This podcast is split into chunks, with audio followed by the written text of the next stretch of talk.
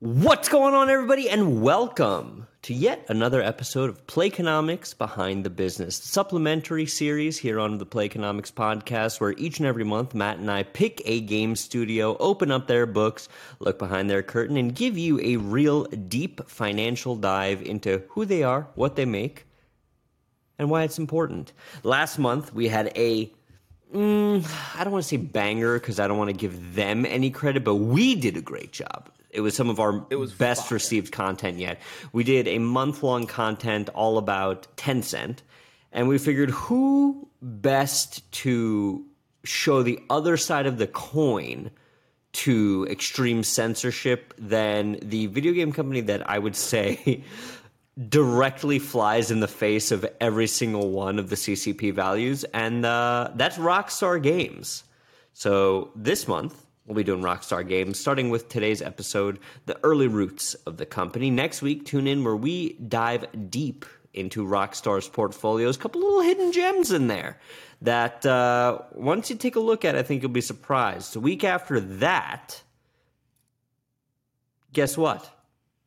We're going to be talking about who Rockstar is right now, bring you into the modern era, and we're going to finish off the month going into the new year with some hope, some light at the end of the tunnel. So that's what you got forward to look. F- so that's what you've got forward to look forward to. Uh, Matt, feel free to fire me from the podcast for that one because that was my brain stopped working and my mouth kept moving. Is what happened there. Listen, we all know why I don't do the intros for these. It's because you're too busy playing World of Warcraft Dragonflight. So I'm gonna need you to take a break from that. Talk to us about Rockstar. So, just for future reference, I have not played World of Warcraft Dragonflight at all at the time of recording this video, and I plan not to because that is. You're telling me if you stand up and I don't right now that you're not wearing a Dragonflight pullover sweatshirt? Okay, so back into the episode. We're talking about Rockstar Games here.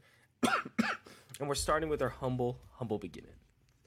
In March 12th, 1998, Take Two makes a, a absolute monster move by purchasing assets from British video game company BMG Interactive. I heard From a friend, heard from your uncle who works at Nintendo?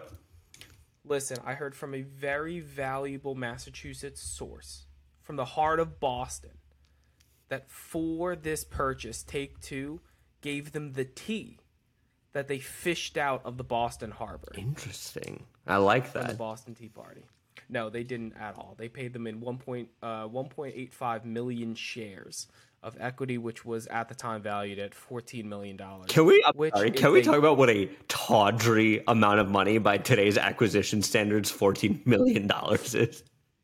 And it was the best part of it. It wasn't even fourteen million dollars cash. It was fourteen million dollars In equity. Could they- you, that could have went to could zero. you imagine, well, can you imagine, it's not could you, the guy who maybe is or isn't still at Take Two, and they're like, 14 million in equity is just an egregious. Do we even know these guys? Do, what do we even think they can do? Can you No can ways. you imagine that guy? That guy has a parking spot that just says "I told you so." Every single, like the whole. No, he they just they make him park at Rockstar New York, which is where this inevitably it will lay its head, and he has to park there and then commute to like the San Francisco office every day. via via hella there. train. Via via um the hell's Elon Musk's thing. Hyperloop. Hyperloop. The hyperloop yeah. Um, but they gave it they gave it to bmg hopefully they held on to it because that is worth a lot more money now than it was then as do most stocks but that was um, granted what they had they probably shouldn't have sold it for so cheap but they got something decent in value at least the company did well after however this is where grand theft auto enters the chat and it was by far the most valuable thing that they had picked up in that purchase, and it was from DMA Designs. It was Grand Theft Auto. So Rockstar itself was born in December similar to our powerhouse, similar to powerhouses like one Jesus Christ and Bobby Kowicki. But there's in December. Great December. That's me. Great, great December's. Uh, December 1998. Uh, Take Two uh, Interactive used assets that it purchased from the BM, uh, BMG Interactive to form Rockstar. The founding members were Terry Donovan, Gary Foreman, Dan and Sam Houser, and Jamie King, all of which worked uh, for Take Two at the time, with the Houser brothers being once executives of BMG. Um, they all moved to their New York City office, and by January 1999, Rockstar Games sent a message to the entire gaming industry and announced that they were now top G of Take Two Publishing and would be the creme de la creme of what was getting published at Take Two. It was going to be their high end, well developed video games coming out of Rockstar. Their birthplace was New York City, baby. And if you're a longtime fan of the podcast, you know that Bobby hates New York City. I, however, worst place on the face it. of the planet. And what a baller move to start and headquarter a company in New York City instead of beta mail move of the Cayman Islands, like a different company we had covered. Possibly Tencent. Who knows? channel. Who knows? Possibly Tencent. See, instead of a money laundering capital of the world, they started it in the money making capital of the world, New York City. Yeah, definitely zero mon- money Absolutely laundering goes on in New York City. And before before we get into video games as a whole with what they developed in their first IP, I wanted to give you a little side story of one of the marketing schemes of Rockstar New York. And I apologize, I don't remember what the name of it was, but it was basically Rockstar Club. Have you heard of what Rockstar Club like what this premise was? No, Matt, tell me all about it. it was a nightclub completely sponsored by this rockstar location hold on i'm gonna get the actual information vamp and give me your opinions of So the early formation So look, like many companies that have a cohesive leadership team, right? Like that have a visionary or a group of visionaries at the head. When you've got people like the Houser brothers who have been and who were at Rockstar Games all the way up until I would say one left, I think in late 2019, and the other one left pretty recently. So I don't believe either of them are still at Rockstar. I think Red Dead was the last title that they shipped in tandem, Red Dead 2, rather. It shows you what, even if from humble beginnings, what a monster mega juggernaut you can turn your company into when you have vision and belief and get your product to market at exactly the right time, right? And and we'll talk about this here. Like I, I'll I'll sort of pick up the, the baton, right? Like early bangers, like if you look at GTA one and two, those were top down games, and they sold modestly. They were fine. They were cool. They were a little edgy. But why don't you take us to GTA 3 because I think that's really when they, you know, etched their name into the gaming Mount Rushmore with GTA 3. we will eventually get back to rockstar loft because i did just look it up and it, is absolutely a phenomenal piece of rockstar history. However bobby is correct. Gta 3 is by far the most important gta game ever made. I would say, and, I'm sorry to interrupt, one of the most important games made, period, like full stop, period. Agreed. So the it I don't want to say the issues with GTA One and the uh, London reskins and map packs and GTA Two was it wasn't that it was a bad game.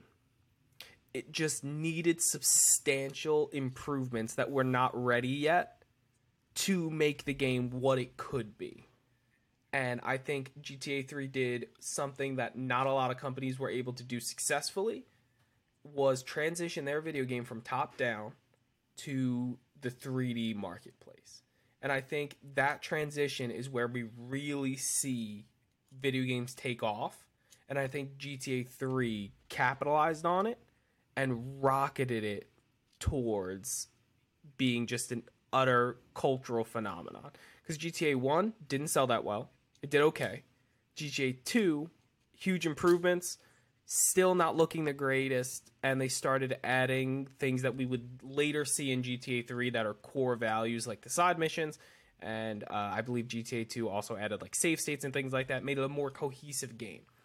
GTA 3, however, introduced it to the 3D marketplace and made it a household brand in video games. I mean, I would argue, and and two two two sort of threads I want to pull on here, right?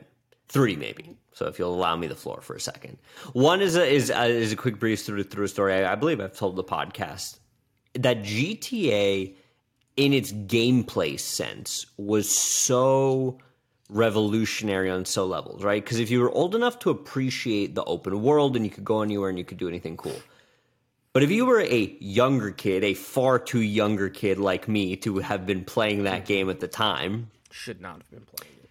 I remember clear as day playing with my cousin, and he brought over Grand Theft Auto, and I was like, okay, you're a guy. It's like a fighting game because he was like punching people, and I was like, okay, I get yeah. that. And for some reason, he went like, oh, go take that car, and that mentally broke me. I was like what games can do this? Like this is a game now? So I think a lot of people had that moment, right? The open world, the missions, and you you made an excellent point there. I would argue that around this time, because GTA 3 launched in 2001, I believe. Let me just get the date there. 2000 or 2001. Uh, GTA 3 launched in, on PlayStation 2 2001, October 22nd, 2001. Okay we didn't see too many big games, like you said, transition so seamlessly from 2D to 3D. I would argue the only one even in that conversation is mm-hmm. Zelda. If you if you really think about it, in that two year period, you had you went from Link to the Past to Ocarina of Time, and you went from top down GTA to GTA 3. Those are those were seismic when, shifts, I would argue. That wasn't when 64 was also out? Yeah. yeah. Uh, yes, but I would argue that as an open world, Ocarina of Time is a better analog. It def- yeah, it definitely wasn't. Um, but just in successes of bringing a 2D plat like a 2D game to 3D, you got to throw Mario 64 in there. Oh, of course. And and the last point I want to touch on here is well, well, next week we'll get to the full sort of roster, but they hit with GTA 3 and then immediately the next year hit with Vice City and then immediately the next year hit with San Andreas. Yep. Could could you imagine that ha- like it it is it is physically impossible to do that today. Could you imagine if a year after yeah. the first Last of Us they followed up with The Last of Us 2 and had it be at the level that it came out at? It, it just would never happen. Yeah, it definitely it was in a time period where you could release game after game after game after game and it was still you were able to functionally make large scale improvements because things were developing so quickly and you were able to make those large scale improvements quicker. That would not exist today. And we see it with GTA. Yep. I think we all agree that if they could hold themselves to the same standard they are currently at and make a GTA 6 come out a year and a half ago, they would have. But they're delivering a product and they are the gold standard of this takes time, this takes money, this takes effort. You'll get it when you get it. And we're okay with and yeah, and we're okay with that. We're fully aware of that. And like I just cuz I I know Vice City was packed to the gills with premium voice talent, which at the time was unheard of. But I want to see if GTA 3, Grand Theft Auto 3, if there were any big names attached to it. Oh yeah, it was all the mobsters. That's that's hysterical. Yeah, so it's, you know, basically half the Sopranos cast, Michael Madsen. So you had people attached to this who like got what it was. It was every crime movie in a video game ever, right? And then like Vice City comes out a year later and Ray Liotta of Goodfellas is the main character. Yeah. Like Dennis Hopper was in Vice City. It was ridiculous. It was ridiculous. Yeah. They they always do such a good job and I think it we saw it immediately with GTA 3 mm-hmm. of connecting high profile, relevant. It's not just like in today's media, it's not just casting Chris Pratt as Mario. Oh my god. Oh, don't even get us started on that one. like we see why they picked Chris Pratt, but we also can't see why they picked Yeah, it just it just doesn't compute. But like the characters for GTA and the voice acting for that, you see the high profile names and you understand. You're immediately like, "Oh, I get it." Yeah. And I think it also it be anyone Yeah, exactly. And I also think it hit during that perfect alchemy time where like 2001 Sopranos had either just started or like just had hit that like peak where everyone was talking about. Sopranos probably like 2000. Like right at the turn of the century. January 1999 it came. Okay, out. so, I'm 2 years So in. 2 years into so Peak, peak yeah. Sopranos. I was right, right? Yeah. Yep. and you have basically a playable version of that, it's no wonder that GTA 3 sold like wildfire and spawned the success that it did. Agreed. Um, it it just absolutely and think about what GTA 3 was and what it turned into and imagine paying 14 million dollars Oh, You're right there, like 100%. But what I wanted to touch on here in the early roots is that if you look at the things that Rockstar was doing early on, they've really, I would say, consolidated, and we'll discuss this next week. They've consolidated to an extreme degree their content portfolio. Because early Rockstar, you had Grand Theft Auto 3, you had Max Payne, you had State of Emergency, you had Smuggler's Run, uh, they did Midnight Club. You remember Midnight Club? I do. Midnight Club Dub Edition was one Midnight of my favorite Club, games. Midnight Club 3 Dub Edition, everyone loved that. Manhunt, oh, just wait till next week when we talk about Manhunt. Can't wait. Um, Can't wait. But obviously now they've really only got the two, so it's curious to me how they've kind of picked their winners and doubled down on their bets over time. I loved it. I, I and like it's such a stark difference from seeing games like this, like a GTA, versus some of the games that we see today. Like it was crazy to see the development of GTA 1 to GTA 2, GTA 3, and then the rapid development from Vice City 4, 5, GTA Online, and what we expect of GTA 6 versus what we've gotten from other developers in the same time period. The yearly releases of very small minimum changes, the two to three year releases that are basically disappointments every three years, and we just kind of chalk it up to like, well, that's Nintendo, and then next. And Listen, pal, you said it, not me. All right? yeah, I know, I know, I know. But is there anything relevant that you would like to bring up regarding Rockstar's early days? Before I discuss Rockstar Loft, because I brought it up in the middle of the episode, it's happening. What I want to discuss as we sort of round out this chapter of our discussion on Rockstar is hmm is what will is how much okay here's how i want to say this. Is how much inspiration do does current rockstar have to take from old rockstar and what i mean by that is at this point with so much churn at high levels of the company you have to imagine that the people working at rockstar today grew up playing the games not they grew up playing the games they weren't the people old enough at the time to be making the games. Um, does the, is that a sentence that makes sense so it's fans making the games not creators making the games. Does that like okay yeah maybe that was a better way to put it. So i'm curious to mm-hmm. see how especially with gta 6 coming out right and we're all kind of holding our breath will it be at the game awards and by the time you're listening to this you'll you'll know the answer to that.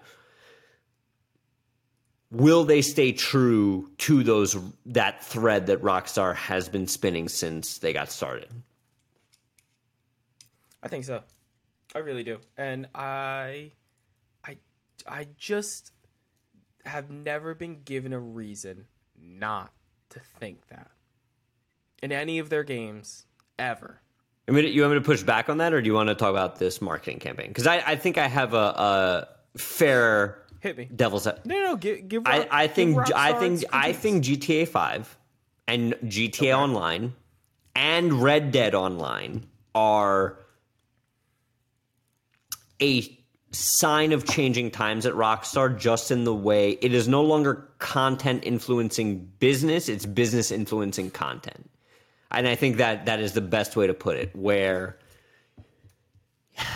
you're they're no longer worrying about what the biggest best feature story world and characters to have in the next GTA it's what is the next skin we can put in GTA online and the fact that Red Dead Online was so neglected by compare shows me where their focus is You think their focus is GTA? I do. I do. And I'm very curious how they make that transition. Does GTA Online become its own thing? Does it almost like how Call of Duty did with Warzone get a GTA Online 2? Right? Like, they're, they're, at some point, they got to figure that out. And I'm curious to see how they're going to do it. But I think that that's their main focus. Do you want to hear my pie in the sky? What I want them to do with GTA Online? Yes. Literally put a bridge between whatever you're playing in in GTA Online and where you are in GTA 6. So it's basically just an expansion of GTA Online. Like they give you a whole the same map that's in GTA 6, they just drop it into GTA. Well, that's basically what GTA Online is right now with the uh, Los Santos. So, mm, we'll see. We'll see. But tell me about this nightclub, Matt. So, if Rockstar couldn't get cooler as a video game company, uh, Donovan and Sam Houser decided that they were going to cooperate with John Davis and establish the Rockstar the Rockstar Loft, which was basically a Rockstar club night Good. at a club in Manhattan Good. and they could not afford any type of advertisement. So they dis- they resorted to, and I'm quoting, guerrilla marketing tactics by distributing flyers, posters, and they didn't sell tickets beforehand to this event, to this club night. They sold it on, excuse me, on the spot by phone call, cold calling people, inviting I love that. to the I love that. And it was a success every time. They only held it a couple times for a few months. I'm assuming that eventually It just got too they- big. They didn't need to do it anymore. It was either that or they were like, guys, we have a video game company to run. As cool as the nightclub thing is, we really need to rein it in and focus on making cool video games. However, that is the most Rockstar ass marketing ever. Yes. Yeah, I agree with you. like it's literally like people are like, yo, what do rock stars do? Nightclub. And I would argue that and then they did it. I mean, even on the little thing like Rockstar. When I say Rockstar Games, what is the sound that you associate with Rockstar? I want to see if this is just me. I don't hear a sound. Really? I see the symbol. Okay, okay, mm-hmm. okay. Really?